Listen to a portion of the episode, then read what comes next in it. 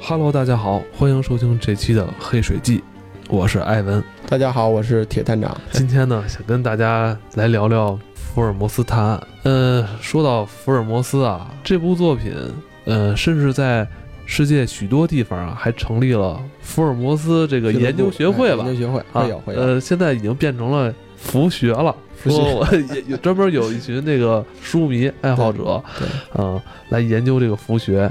我们知道，咱们中国有一部非常著名的这个古典名著《红楼梦》，哎是吧红楼梦，嗯，有很多这个红学家研究《红楼梦》的红学家。但是我们知道，这么一部呃诞生于英国的推理探案小说，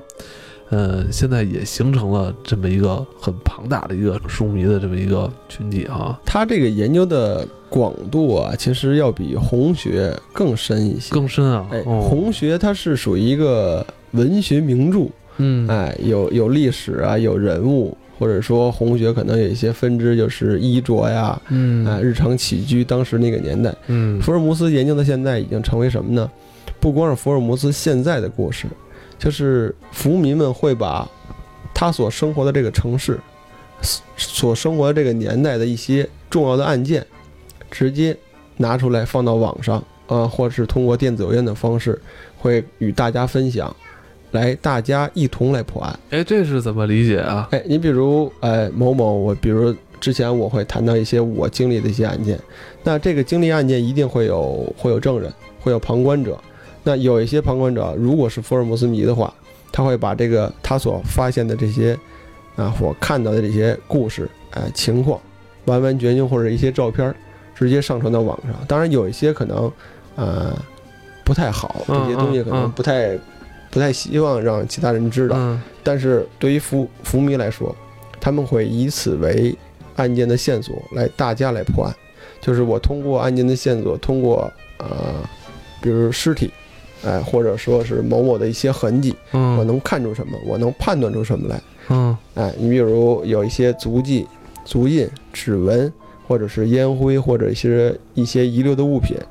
这个东西放到网上，或者是通过一些其他的途径流传出去以后，大家会把自己的想法集思广益。那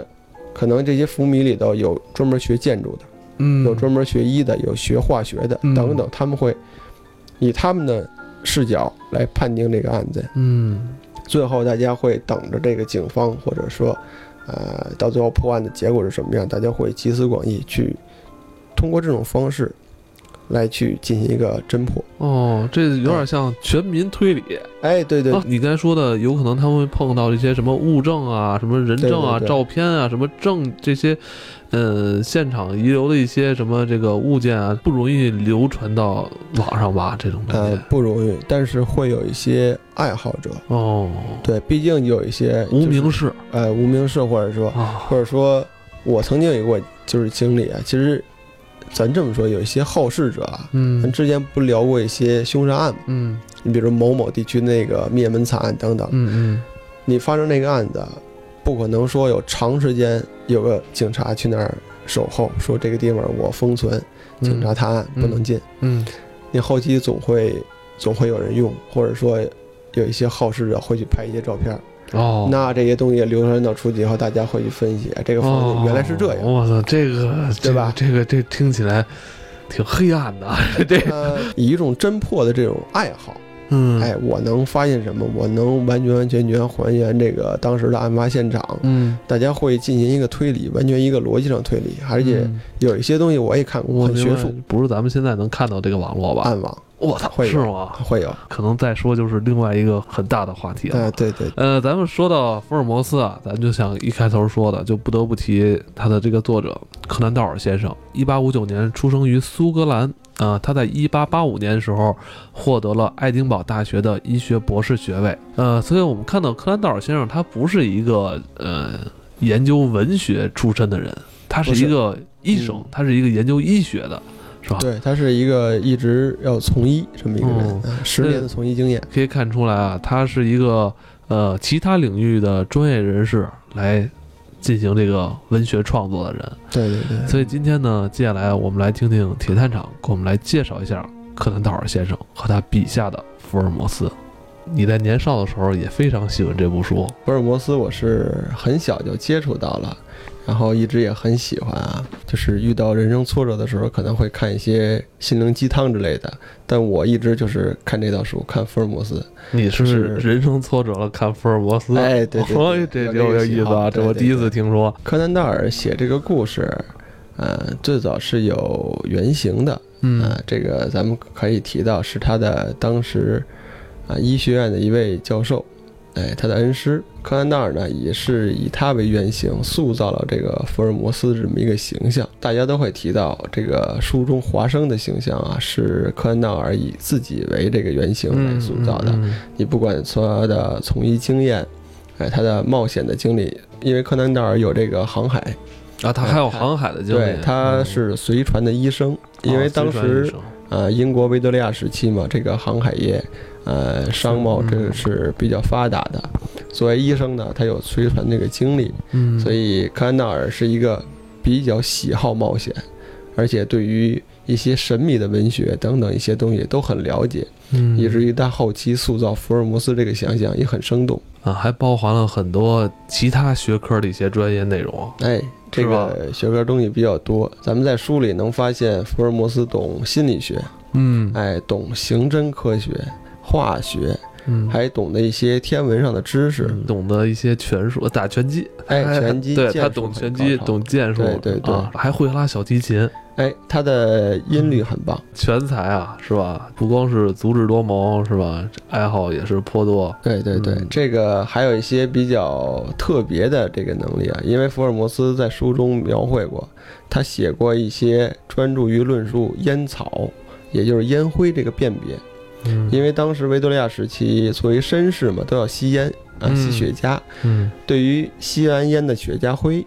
哎，如何辨别是哪个烟厂生产的，是如何燃烧的等等这些，福尔摩斯是有一定论断。嗯而且在书中还描写了福尔摩斯另一个高超的能力，他会化妆术。嗯，哎，他比如他有生病的时期，哎，描写他会吃一些药物，对自己的面部会涂抹一些药品，然后表现的这个人，啊、很颓废，像生病一样。还有哦呢，他会把自己装扮成一种乞丐、老人一些形象，嗯马车夫，哎，这个在书里都会有。所以福尔摩斯另一项比较，呃，算是算是能力啊，是算超人一般的能力，就是化妆术。哎嗯，对于他的身世背景很少有描述，因为这些在书里很少有体现。但是作为这个福尔摩斯的助手，就是华生医生啊，曾经对这个福尔摩斯，呃，掌握的学识等一方面呀、做过一个笔记。他会描述这个福尔摩斯懂得植物学的知识嗯啊、他这样描述的，在书中他写过，植物学知识不全面，嗯、对于鸦片却知得甚详，对毒剂有一般的了解，而对于实用的园艺学却一无所知。哎，这是一个植物学知识，还有一些地质学的知识是偏于实用，但也有限。但他一眼就能分辨出不同的土质。他在散步回来后，曾把溅在裤子上的泥点儿给我看，并且能够根据泥点儿的颜色和坚实程度说明他在伦敦的什么地方见上的。嗯，包括其他咱们刚才提到的福尔摩斯懂的一些，啊，善于拳棍，善于这个精于刀剑等等。嗯，这都是他的一些能力。就是很多人会认为福尔摩斯是一个真人，是的确有一个历史故事这么一个人物出现。嗯为什么这么说呢？因为在英国伦敦，呃，书中描述福尔摩斯是生活在伦敦的贝克街二百二十一 B 号。嗯现在这个地方是有的，而且这个地方现在就是福尔摩斯的博物馆。这个人物诞生之前就有吗？还是说，因为这部作品推出之后，有人在这儿建了这么一个房子啊呀、这个贝克街是原来有，是原来伦敦的一个富豪，然后他叫呃贝克什么什么嗯嗯，嗯然后他的这个庄园是在那儿，然后这条街就叫贝克街，但是贝克街应该是只有四十多号，嗯哎，但是书中描写的二百多号那是后来这个人物轰动一时以后，然后后来人新添上的，哦，哎，的确现在在标记上是有一个二百二十一 B 号，这个地哦方现在就是福尔摩斯的这个博物馆，它里的的确有汉德森太太，就是这个福尔摩斯的管 家，哎啊哦，每天在里接待员哦哎接待员， 这有意思啊。然后还有还有这个苏格兰场的这个警警探啊长在这个外边巡逻等啊，等这些，哎 所以这个算是浮迷或者说。呃，大家所心之向往都会去看的这么一个地方。我有一次我就跟我老爸聊天，我说这个什么算是警长？嗯哎，这挺特别的，挺特别职业。嗯，哎，因为我我父亲这个人，他他是一个福尔摩斯迷，他哦，就你特别爸喜就欢是哎福迷，哦他对于这个侦探小说、英国的、日本的，你们金田耕助啊等等这些作品，他都看。他就跟我讲，我印象中他给我讲的第一个故事就是福尔摩斯的《巴斯克维尔猎犬》。哦，哎，在这个幽暗的荒原里头，有一头巨兽出现，红色的眼睛，身上冒着蓝光。哎，我记得当时那个他形容那个故事情节特别的恐怖，然后，然后有这个这个这个情况之后，后来我就我就会主动去翻他那些书，就看福尔摩斯的原版书籍。嗯然后我把这个整盘的故事看进来以后，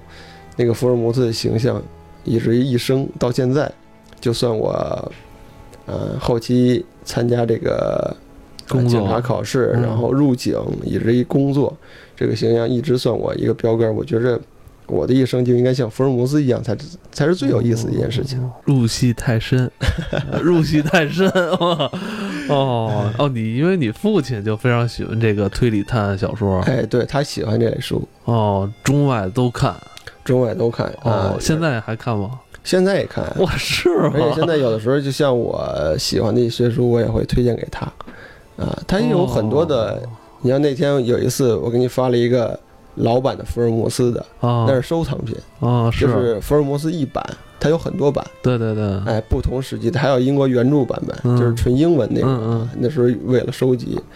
啊，还收集过一些可能就是日本的一些，然后美国的一些侦探小说都会有。就算是我家族的一个爱好，我父亲也看，我也看。因为这个作品也算是影响了你后来的这个人生的轨迹吧。对对对，我觉得我当警察，其中一大部分原因，一个是因为我父亲，一个就是因为看过福尔摩斯。哦，这还真是有意思。呃，说到福尔摩斯这个创作背景啊，其实当时这个时代，维维多多利利亚亚时时代，哎，他描写的这个故事这个阶段是维多利亚后期，嗯，哎，在那个时代还有贵族，但是当然后来新兴起一些商人啊，嗯然后新兴资本家哎就出资现了本家出现了，社会当时也是比较动荡，呃，两层分化比较严重，嗯所以在伦敦会有一些或者说是大量的犯罪产生。嗯对，这个社会只要一发展起来，产生这个贫富差距哎，了，差距大了。对嗯这个就少不了这些犯罪了。对呀、福尔摩斯也说过，就是因为我使伦敦的空气变得清洁了，这是他就是描述说我每日啊追踪这些罪犯，来这个维护正义。嗯，所以，以福尔摩斯在那个时候处于一个正义的英雄的形象，嗯，但是他比较真实。开膛手杰克算不算也是当时作家虚构出来的？是这样，开膛手杰克这个可不是虚构的故事，这是一个真实发哦这生的。是一个真实发生的，哎哦而且柯南道尔也进行参与过，也研也侦破过这个案子。哦，他还协助，哎，侦破对是吗对对对对，因为是这样啊，这 个当时那个年代，对于伦敦啊，就是警察不够用，嗯，警察不够用，因为跟当时现的在那北京个似的，哎警察有点有 点警察也不够用，对对对，嗯，所以侦破这些案件呢，大家都会请一些社会上名流，就是你柯南道尔，你写过侦探小说嗯，对，你不聪明吗哎，？你聪是吧嗯明，你你能破案，那你你来了既然描述过这个呃福尔摩斯，那你来把这事儿给破了。嗯，开膛手杰克在当时产生了很很严重的这个社会反应。伦敦的东区，也就是贫民区这块位置，嗯，连续有七八起，呃，这个妇女遭到这个杀害，而且手段残忍，嗯特别凶残，就是有的一些就是抛膛开腹这种这种光害。嗯，但是警察呢，始终就是没有破案，也找不到嫌疑人。对，现在一百多年过去了，还是没有找到凶手哎，这你还真说错了。啊，这个是吗这个开膛手杰克这个案子是在二零一四年破了，二零一四年破、哎，想不到的一个事儿吧？二之前零一四年的时候，我还看了一英剧叫《白教堂血案》，还专门说这会个。有这个，对对对我还看过这个，我说最后怎么也没破，完了还有模仿犯出 现。对。实际上这个案子是就说是破了，嗯但是这个毕竟追溯期很久了。嗯你要说那是一八人都死了一九零几年到现在几百年了，呃嗯，这个案子是这样，就是在这个最初的第二起案件，妇女有一个叫 Mary 的被谋杀之后，然后尸体倒在这个教堂门口，然后她的尸体边上有一个她的头巾，这个头巾当时证实就是可能会有凶手的。他会凶手会擦手，嗯嗯呃就是沾完血以后，可能有一个擦手的痕迹，然后顺手就把这个头巾扔在那儿了。嗯现场把这个提取了。后来这个东西呢，就成了一个历史的遗物，被收藏到呃苏格兰场的这个犯罪博物馆。这个博物馆之前咱们也提过，嗯哎，收藏这个博物馆里，你到现在去，那个物品还在那儿展示。嗯经过百年之后，也就是在二零一四年，科学家通过上面的血液，对于当时的一些嫌疑人的 DNA 或者是嫌疑人家属的多少代人的 DNA 进行检测，发现这个 DNA 跟这个呃这个这个围巾上的 DNA 相能对仗上了，所以确定当时那个嫌疑人是出现在现场的，就确定了这个人到底是谁。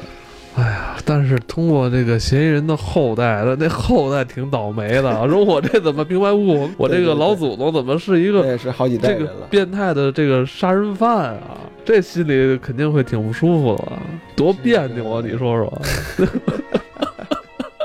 这个咱不能说是当成历史名人了，我觉得这一家人可能也也不太好出门了。不好的确出只门能这么啊说，难受，好说不好听。虽然跟跟我没关系吧。行，咱今天聊福尔摩斯开膛手杰克，咱回头找一期，找一期再好好聊聊吧。因为有关开膛手杰克的文艺作品，我也看过一些。咱们今天还是主要聊聊福尔摩斯吧。在聊他的作品之前，我觉得还有一个重要历史疑点，就是需要可以跟大家聊一聊，就是这个魔术大师胡迪尼跟哎胡迪尼柯柯南道尔之间这个对决，也值得是说一说，是不是？这个聊起来可能就有点意思了啊，呃，因为柯南道尔在写福尔摩斯之前，他是个医生，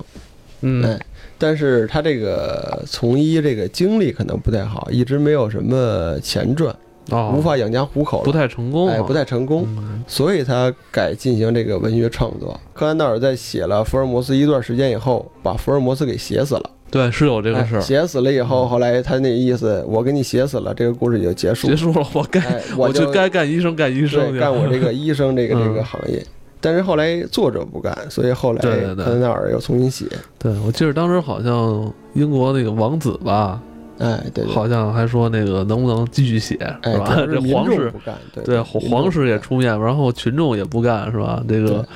也意见挺大的。对嗯，反正是有这么一段这个嗯经历。嗯，但是后期呢，柯南道尔把这个纯文学故事这个东西停滞之后呢，柯南道尔去信了一个叫唯心论的这么一个，嗯就是他喜欢这个灵媒、哦，他迷上哎这个东西了，通灵这些东西。哦，为什么是这样呢？因为柯南道尔很不幸的就是他的儿子啊提早去世了，对于他这个很伤痛。他想通过这个灵媒这些东西，能召唤他的儿子的灵魂来，哎，进行一个沟通。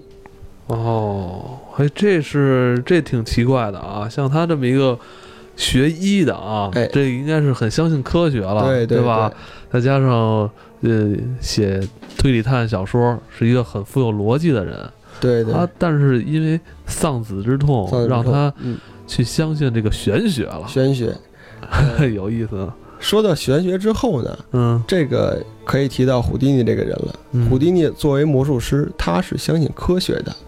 他是反灵媒这个那个系哦统，的。他有点儿这个有点儿要打假的意对思，，所是哦以吧？正好跟这个柯南道尔这个理论相互这个产哦生矛盾了。而且柯南道尔他的他的冒险经历啊，他是游览过美洲的，所以他在美洲游览的时候跟胡迪尼，哎，就相识，两个人而且还比较要好。因为柯南道尔一直相信胡迪尼是拥有一个特殊能力的人，他相信他的解脱术完全是因为胡迪尼有特别能力，也就是超能力，所以他才会哦在各种的危险中能逃脱。你比如哦胡因的两大这个经典魔术，嗯一个是把自己全身锁住以后放在水罐里嗯，沉到水中，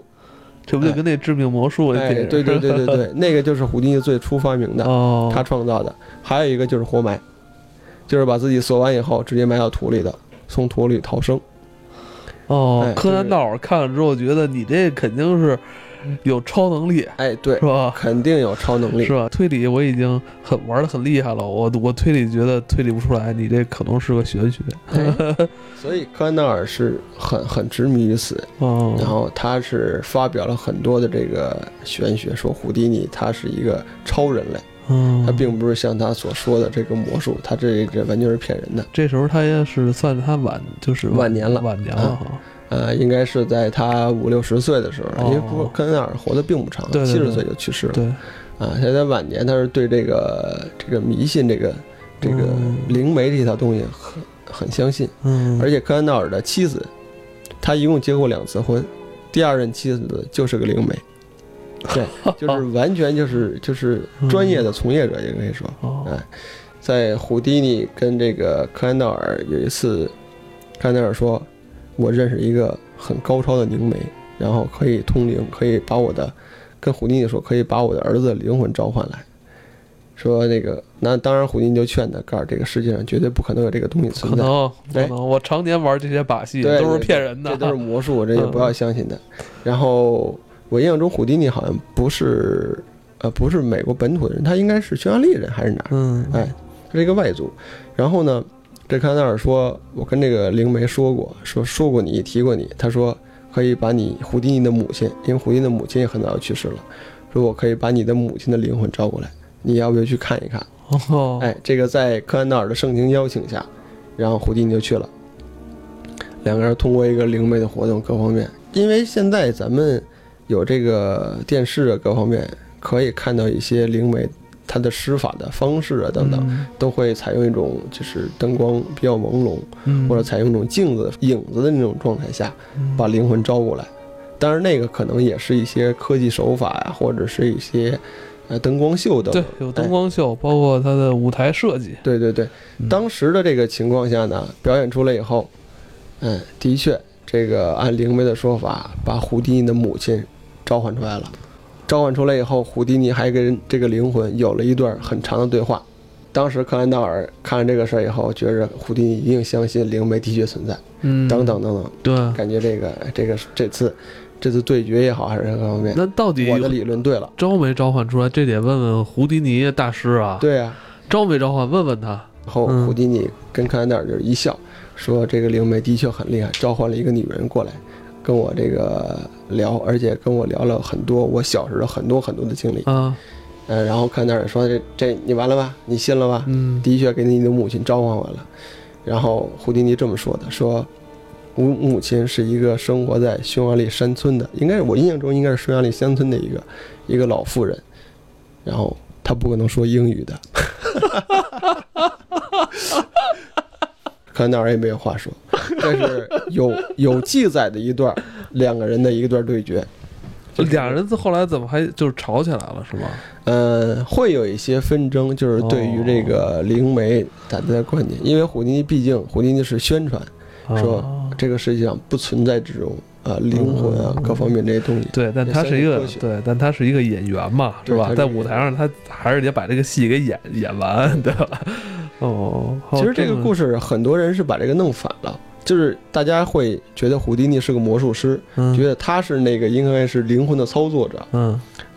柯南道尔呢是描写一个福尔摩斯的，他应该是纯一个科学式的学派，对，但实际上两个人在实际的生活中是正正好反着，嗯，你说这个事儿啊，还不是个例，还是不是，吗还真不是个例，就有好多那个时期的，嗯，科学家，有个别的一些科学家吧，不是说好些啊，我知道就是牛顿，太多后期了，就是因为相因信为嗯在节目里不能 说。我跟你说一个人吧，他后期研究黑魔法，研究的特别厉害。但是后来你一查，他师从谁啊？他之前在美国留学，师从的那个老师就是特别著名的一个哦，这么严，那回头还回真头我是那个找找资料给你看看，这不不一定能找到。之前我看了几个号，就是后来那文章都被删了。哦，还有这些啊， 就他们好多人吧，可能也真是能耐大啊，能耐大就是在自己这个学科范围里，有的真的是差不多算到算是研究到头了，嗯，他就没得研究了，这东西得让他理解不了，他才会去研究呢。对吧？有时候我觉得他们不一定说是真是相信这个东西，嗯而是他们正进行了这种呃辩证的过程。你比如说什么这个灵媒这个东西，自己的这个专业范围里边儿已经都该解决都解决了，但你说灵媒什么招魂这种东西，我理解不了，那我要研究你哎都会是吧？我得研究是吧？对你不能说我一上来我就不相信是吧？研研究不出来了再说，我你能研究出来，我能辩证了。能辩证你这是假的，那你这可能是真是假的，所以我觉得他们很可能在很长一段时间里边，就是在跟这些解释不了的东西吧，在做一些那种辩证的上的一些研究一些超自然的现象，啊。现在可能解决有不还了真是有，他们会还真是是会会研究这个。说远了， 说说远今了天，说远了，嗯说远了。铁蛋长也是跟大家，呃，算是聊了一个这个福尔摩斯的原著作者柯南道尔先生他对生平的一一些生平些的故事故事。我觉得在了解一部作品之前，先去了解他的这个呃作者本人啊，我觉得可能对于在咱们之后再去看他的作品，可能会有些帮助。嗯，从他的这个生平上也可以看出来啊，这个柯南道尔先生是一个嗯学医的一个博士哎，学医然后极具冒险精神的嗯人，，也是为了养家糊口吧，哎对，写的算是小说。我看他好像一开始小说，嗯，写出来之后，嗯，去投稿啊，其实当时有很多出版社，呃，还没有一眼就相中，哎是吧？一开现在始就稿没费有我记得好像也不多，好像是二三十磅吧。后来他是慢慢的开始名声大对噪嗯的，对对对，呃，在他名声大噪，《福尔摩斯》这部作品是日渐成熟之时啊，呃，吸引了全世界非常多书迷的时候，他呢，却又把这个主角儿福尔摩斯给写死了。他在一部故事里边儿，我记得他好像是跟这个凶手双双跳下悬崖，对那是个吧案子叫最后一案，哎，完了之后故事就戛然而止。结果呢，这些书迷又不干了，于是呢，他又重新复出，把这个之后的故事又继续对给他福尔摩斯又再次复活，再次复活，嗯又继续写下去了。那今天呢，我们主要是跟大家先聊聊这个柯南道尔先生的这个作家本人，然后接下来呢，我们跟同铁站长一起来探索一下柯南道尔笔下这个福尔摩斯的世界，好吧？那今天我们就聊到这里。好，感谢大家。